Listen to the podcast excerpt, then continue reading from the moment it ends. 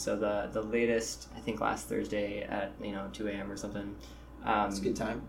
I was like, I found the new greatest idea. I just read some super cool data science flashcards um, that somebody had uh, had linked um, across the company, and I was like, you know what? All my friends ask so many of these questions. I'm going to start my own, uh, you know, set of flashcards. You are listening to Quant Talk, a podcast dedicated to interesting topics in quantitative finance and some uninteresting topics in other things. This podcast is run by Quantopian, a Boston based company that inspires smart people everywhere to write investment algorithms. Select authors on Quantopian can license their algorithms to us and get paid based on that algorithm's performance. If you are interested in listening to more of our podcasts or watching other content as it comes out, you can follow us on social media. We are at Quantopian on most sites to be notified as we release content. Hi, I'm Max Margenot, the host of Quant Talk. Today on Quant Talk, I sit down with Adam Blackwell, one of our security guys here at Quantopian, to talk about security in general and climbing. Hey, everybody.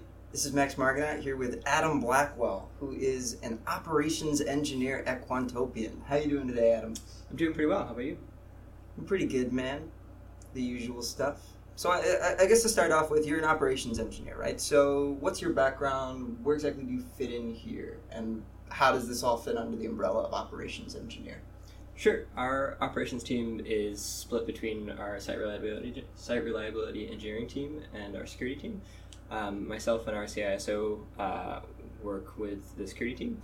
Um, I studied computer science at Northeastern, um, and I spent some time during my program working at uh, large healthcare, doing uh, clinical trials, um, as well as two startups. One of when one of which went through um, an acquisition, uh, which was super fun.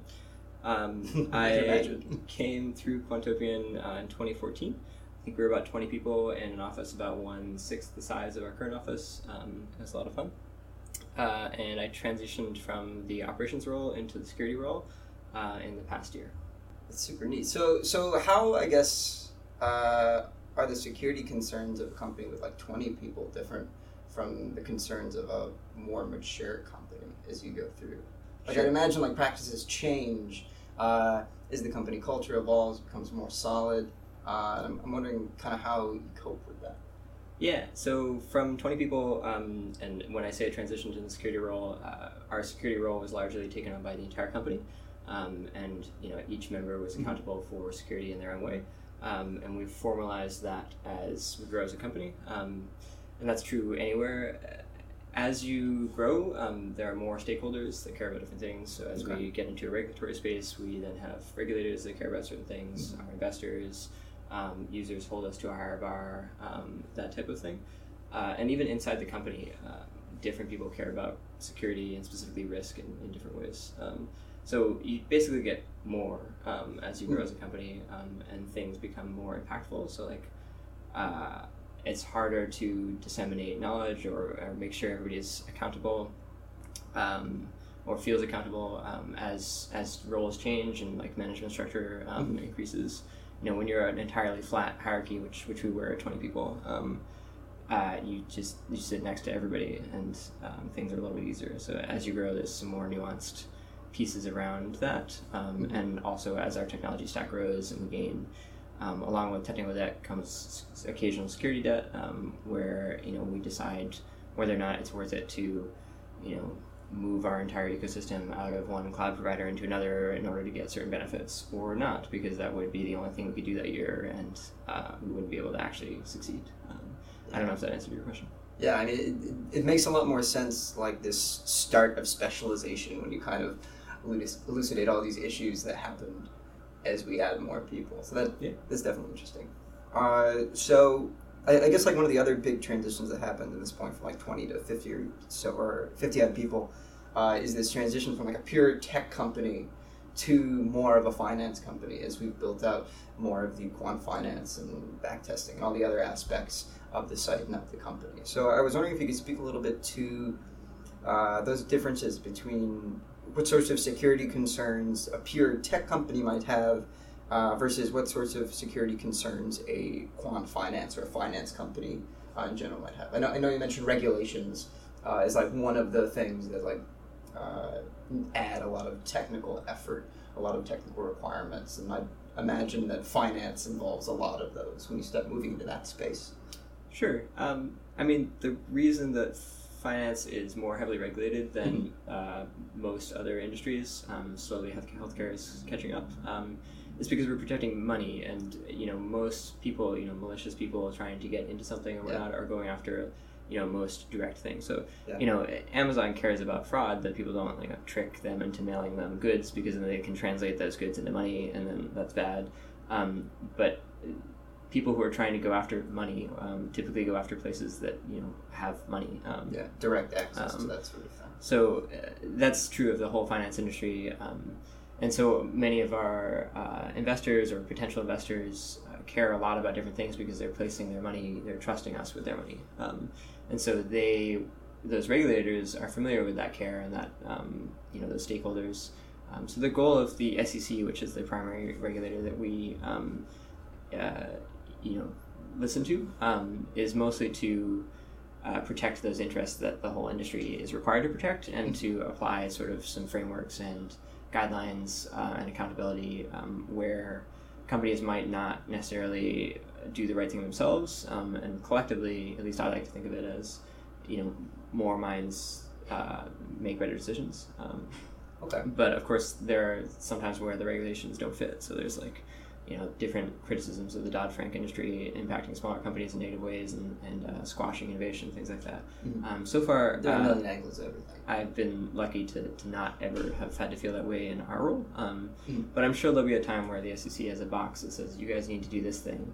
And I might even think, like, I think that thing might make us less secure. Um, Mhm. But, uh, you know, to try to think of the reasoning of that box um, Okay. and why it was important at the time or why it is important to the greater good, to the greater community, um, is it's like a collaboration. So we work with the SEC in order to protect our data uh, in the ways that we think uh, it need to be protect- it needs to be protected, and we rely on them for guidance and clarification um, and regulation. So I'd imagine that there's some very interesting interplay between like the sort of ethics of regulations and the regulations as they're actually implemented and those things which are necessary for proper security. So I there's bound to be some interesting uh, interactions between what's like ethically right to do and like the regulations as written and how those interact with security itself, right? Because like sometimes a regulation, I would imagine, would in some way impact security in a negative way, or how someone would, or, how a security engineer would view uh, the impact would be in a negative way. Sure. So this is like uh, all about box checking. Um, Yeah.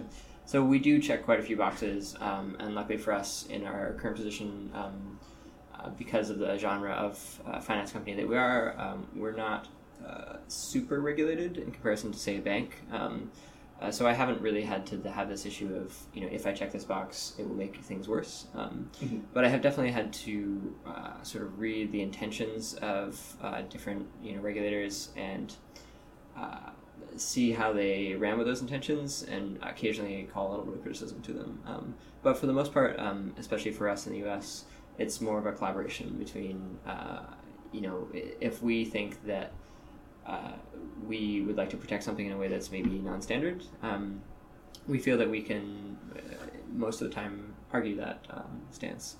Uh, there is a case where if your focus is purely to check boxes, um, Mhm. which ours is not, and I hope it never will be, um, then you might just be checking all these boxes. But in reality, there's this other thing that's like so much more risk, Yeah. and you need to do that as well. You're missing Uh, the checks these boxes. in some way. And like, that's like the boxes are distracting you from something that is um, more important.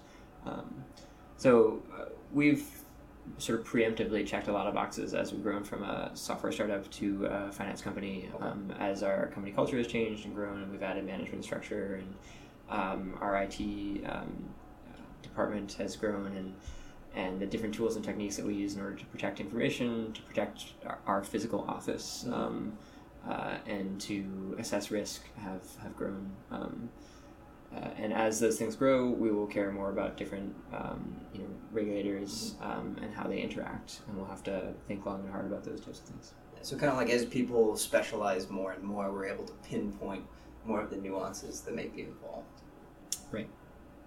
So you talked a lot about security in general and differences in security between like tech and finance and interact interplay with re- regulators. But I'm curious. So, how do you keep Quantopian secure? Sure. So our CISO, that's Chief Information Security Officer, and myself uh, juggle uh, a lot of small tasks. Um, we uh, manage our bug bounty program. We handle um, application security, which is like software development lifecycle. Um, we uh, assess our vendors. Um, we also interact heavily with our information technology um, department as well as HR and compliance. Um, so some of those are uh, like literally interacting with questionnaires from investors. So an investor might say, "Hey, do you protect this thing this way?" Um, and if not, why? Um, and if we answer wrong, they might say, "Oh, well, we don't want to give you our money." Uh, which is great because it, it's really um, actually been some really fun conversations, um, and Mhm. we're a little bit unusual when it comes to your average, um, you know, investment vehicle, um, and uh, like each portion of our day to day has evolved over time. Mhm. Um, so we've uh, structured policy changes that uh, interact with data access. So like how our teams have different access access to data or access to control things. Um, so um, this is now almost two years, more than two years ago. Um, as a small tech startup, every developer had access to all the keys of the kingdom. Um, but as we grew, our operations team uh, restricted our production environment uh, from our staging environment. So those are that was a decision to add a constraint or add a procedure in order to protect something. Um, So we make similar decisions to that on a day to day basis, um, though they're slightly less impactful. So like who can see this piece of metadata, um, and those come down to you know is that metadata valuable? And um, what would happen if it were if that employee's laptop were to be compromised? Or like does that employee travel a lot?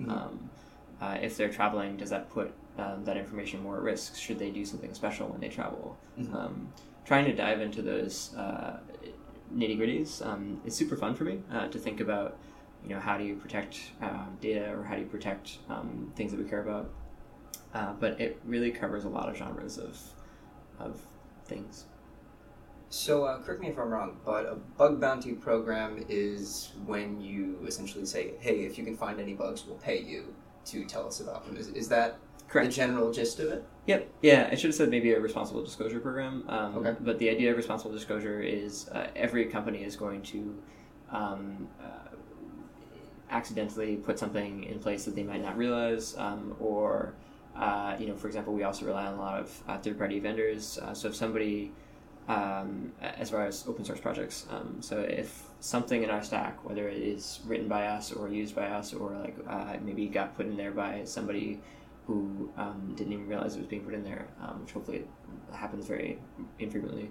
Um, somebody might say, "Hey, I realized that you could break out of uh, your Python sandbox, which is something that's unique to Quantopian and something we put a lot of effort and um, pride into um, that allows all of our users to write code in an environment where they can write code to accomplish their task, to um, research or create a trading strategy or backtest or that type of thing, Mhm. but so that they cannot, um, you know, access the file system or access a credential or steal all of our data. Um, and so we carefully protect that with um, AST parsing and uh, cgroups, and we use different, uh, you know, operating system level constraints um, uh, in order to make sure that that doesn't happen. Um, but if there is something that somebody finds um, that says, "Hey, so I got from this, you know, one the outer layer of the onion into like one layer deep," uh, we might pay them uh, and then fix it. Um, is the idea Okay. of why, um, how you know that exact thing that I described has has happened.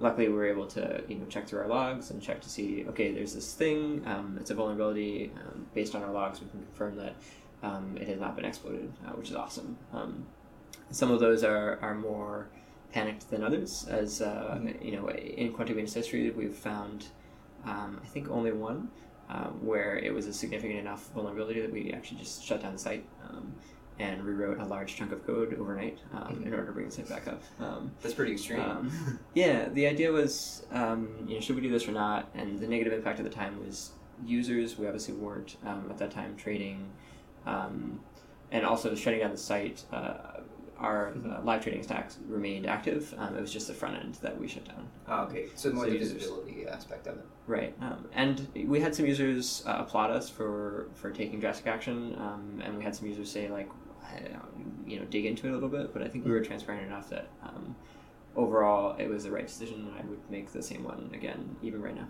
Um, Sounds like there's been some pretty good like uptake on these bounties in some way or another. Like a, a lot of people screaming out to. Yeah, I think that we've paid out about thirty-six thousand dollars in bounties. Um, I believe that number is listed on our bug bounty program, um, and uh, those um, reporters are from all over the globe. Um, many of them are are hiding away in basements. Some of them work for security companies doing it on the side. Um, the idea being that you get this huge breadth of skill um, from all these people, and that Yeah. they collaborate with us. So um, there are the occasional language barrier that makes it somewhat difficult to interact, um, but for the most part, we're working towards the same common goal, which is to improve the security of um, of the internet, um, or you know, uh, insert some altruistic goal. Um, but uh, uh, we also work with uh, our program coordinators, um, which help to like distribute money and to manage, um, you know, expectations um, and that type of thing. Um, so even there, it's an engagement metric, um, which is kind of fun to Yeah. make sure you carefully think about how to keep this community of people engaged so that they continue to benefit you and they continue to benefit from you. Yeah, it's, it's definitely another cool aspect of trying to get as many minds as possible working on one problem or another, right? Because Yeah. that, that's a part that doesn't really get the same amount of exposure as so many people collaborating on the forums come up with like an algorithm itself, Yeah. or so many people contributing to like Zipline or any other open source library. Uh, like this is more like a hidden one, which is kind of neat. Yeah, there are definitely some great analogies between um, you know your typical hedge fund to your crowdsourced hedge fund or, or whatnot. Um, I should say that in addition to using our um, responsible disclosure program, we also have done uh, white box code audits. Um, where Okay. We've hired a team of carefully selected four people from a well-known security vendor, Mhm. um, and they've, you know, gone through with a fine-tooth comb uh, to find uh, anything they possibly could find. Um, and that works extremely differently, um, but often both have their place. Um, Yeah, I mean it's different approaches to the same problem. right. Uh, the other thing is there's a trust factor in there. So Yeah. our disclosure program, um, you know, even though I have some pretty strong relationships and I actually know some other people at companies who have uh, granted more access, I do not feel comfortable granting access to our source code to anybody who has reported disclosure. Um, versus Yeah. if an NDA is involved and they're on site and you know video A little more calls and this personal, um, yeah, once you get that you know prerequisite amount of bonding, uh, you feel fairly comfortable to give over your source code to a, um, a security firm. Um, however, uh, you know we have spent uh, just as much. Um, you know, it, it's hard to to allocate funds to those two things because they're so different and you get different results out of it. Um, but they both um, they have both have value. It's just a question of which ones do you focus on and um, how do you blur the two. Um, sometimes, uh, which there's options to do that, um, and also to see what do other companies do. Um, so I've had a lot of fun talking to people who run other um, bug bounty programs, Mhm. and uh, you know they go through the same problems that we do, and those are fun to learn from. Are there any like really consistent elements between bug bounty problem uh, programs besides the fact that you pay out a bounty for a bug? Um, so there are program guidelines. So there's in scope, out of scope. Okay. Um, so you often have to figure out what to define as in scope. Um, so for example, basically anything .quantopian.com is a website that's in scope. Um, other programs will split into web application versus Internet of Things devices versus um, you know other pieces that Quantopian, you know. Uh, thankfully for me, we're not an IoT device company. Um, yeah. uh, but they have their own you know genres of problems. Uh, figuring out uh, consensus, so whether or not you should pay out a bounty for a person. Um, so we try to follow the tact of if an item is actionable, like if we read a result Mhm. um, and took an action, then it probably means it should get a bounty, um, Yeah. even if it was outside of scope of our program. Um, but also the those program rules protect both the reporter and us. Um, so, for example, they prohibit uh, spamming our feedback um, mechanism uh, so that our support team does not get swamped with random JavaScript gibberish um, because that would be no fun for them. Um, no thanks. and uh, they also sort of prevent So we explicitly say, you know, find vulnerabilities, report them to us, tell them about us, we'll pay you for them, we'll collaborate with you, but please don't, you know, steal data or and like don't exploit Don't them. use it. And that is, yeah, don't use Okay. a vulnerability for bad. And that intention is kind of hard to draw the line between because there might be somebody who um, is pretending to be a good person but is actually trying to do something bad, and we have to be able to carefully detect that and block the user or you know mitigate it in some fashion. Do you get a lot of these malicious type actors? We do get people. Um, so it's pretty easy to see when somebody's uh, not a regular user. So like a regular Okay. user has. Um, I don't want to expose too many of these metrics, but like basically they do similar things. Uh, so if we look Yeah. at somebody who comes to the site and like comes through Google or, or comes through whatever other genre of, of link, and then they create certain algorithms or review certain lectures or um, you know read absorb content in a certain way. Mhm. Um, and that's that is somewhat hard to fake um, in some fashion, uh, and more importantly, it's really easy to see somebody who comes in with a different purpose. Um, so they come in, um, you know, right off the bat, we can we can see if they uh, look legitimate by the number of uh, pieces they produce, um, and so those are easy ways. Uh, you can try to filter by IP address to get you some different IP ideas. Um, you know, if somebody comes from this like well-known VPN that's used um, for like anonymous web trafficking, um, most of our users don't do that, so we can just avoid Yeah. um, avoid those types of things. Um, Some simple things to filter for. Yeah. Just to, and basically, even if it's we think they're not malicious, if they're doing something that so uh, if you even if you put five or a number of syntax uh, violations uh, in a row, you'll get banned um, from Mhm. Quantopian, and you'll have to reach out and say, "Hey, my account is somehow not working," and we'll say, "Oh, sorry, our security sandbox." Um, thought you were being malicious, um, and we'll unblock you once we know that you're not malicious. Um, so we get those all the time. Um, I, I've been blocked Um, plenty of times. Sure, uh, but the more interesting ones are, are less common. Um, I would say there's a small uptick as um, more people get interested in us. Um, Mhm. uh, As you might expect. but uh, those are fun for us for the most part, Yeah. and you know, luckily we learn from from them enormously, which is good. Yeah. As, as people try to probe the armor in some way or another, you get to adapt it. Exactly. So, uh, we've been talking a lot about kind of uh, security as it pertains to Quantopian specifically or in the environment at large. So, so I'm curious, what uh, keeps you up at night about security? Sure. So I'm constantly learning, um, which is uh, the best part of my job, probably. Um, I learn, uh, you know, different exploits. I have this enormous amount of data that comes to my um, to every possible mechanism. Um, you know, I get reporters that report um, bugs that I have to go figure out how to reproduce. Um, some of them may be correct. Some of them may be copy pasted and not actually accurate. Um, uh, trying to figure out all that knowledge that I need to learn in order to protect Qu- Quantopian is challenging, um, and I often fear that I'm learning the wrong thing. Um, and then the other related we all do. aspect is uh, it's also our responsibility to make sure the whole company is learning.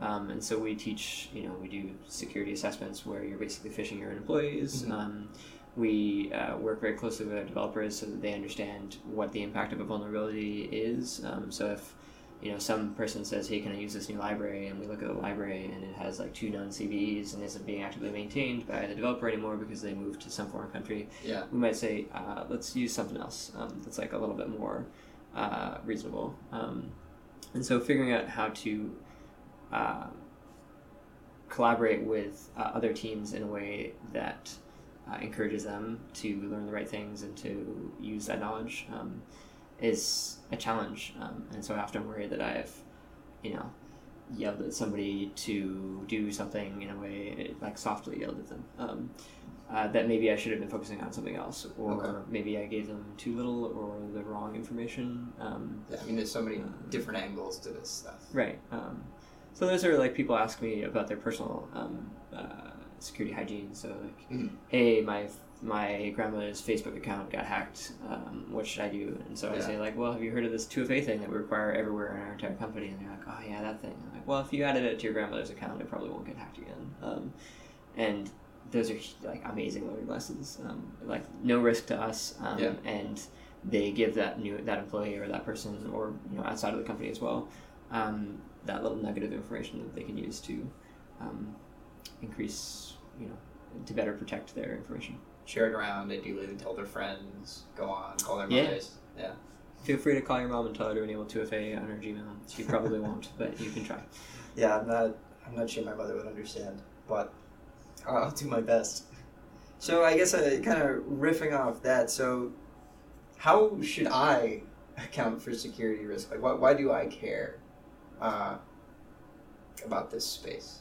Sure. Um, so every employee of the company cares about our company succeeding, or at least I hope they do. Um, and uh, you know, there are certain showstoppers um, where uh, you know you need to do the bare minimum to make sure that those showstoppers uh, never occur. Um, Okay. And then there's like the more gray areas of um, you know why do we require 2FA on everybody's um, uh, accounts and you know how does that 2FA come into play and should you leave you know uh, fortunately it's impossible to like leave your phone unlocked because of uh, you know these things that we've done like device management um, Yeah.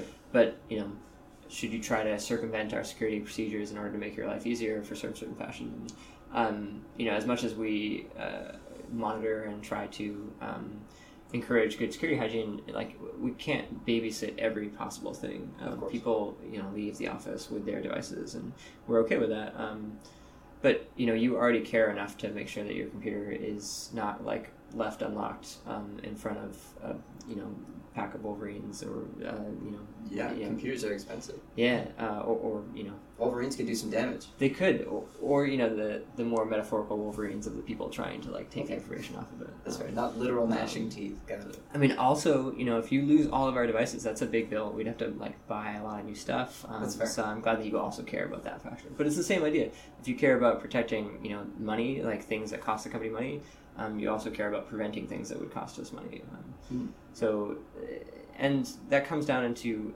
like if you're producing content, um, which is a little bit different. So you're trying to especially in the content where academia is involved, uh, you're encouraging our community to learn certain things. Um, Of course. so we often teach, you know, about uh, trade restrictions, or uh, you know, we've added a new feature to the API, API, so we want to shed some light on it. And many of those API features are to empower our users to uh, code defensively, um, so that you know Okay. if the stock market crashes and their algorithms running, then they might Yeah. be able to Hedge your risk. uh, hedge your risk, um, or um, you know, make sure the algorithm doesn't just seg fault in the middle of uh, something. Um, uh, you know, avoid those divide by zeros. Um, in the same fashion, uh, we do the same thing to you guys, and we explain to you, hey, here's this 2FA. Um, this is how what it is. Um, I should say 2FA is two-factor authentication, if, if anybody isn't familiar. Um, Turn it on. Call your mom. uh, yeah. um, there's also, uh, you know, travel tips. Um, you know, you care, even if you don't realize it um, a lot.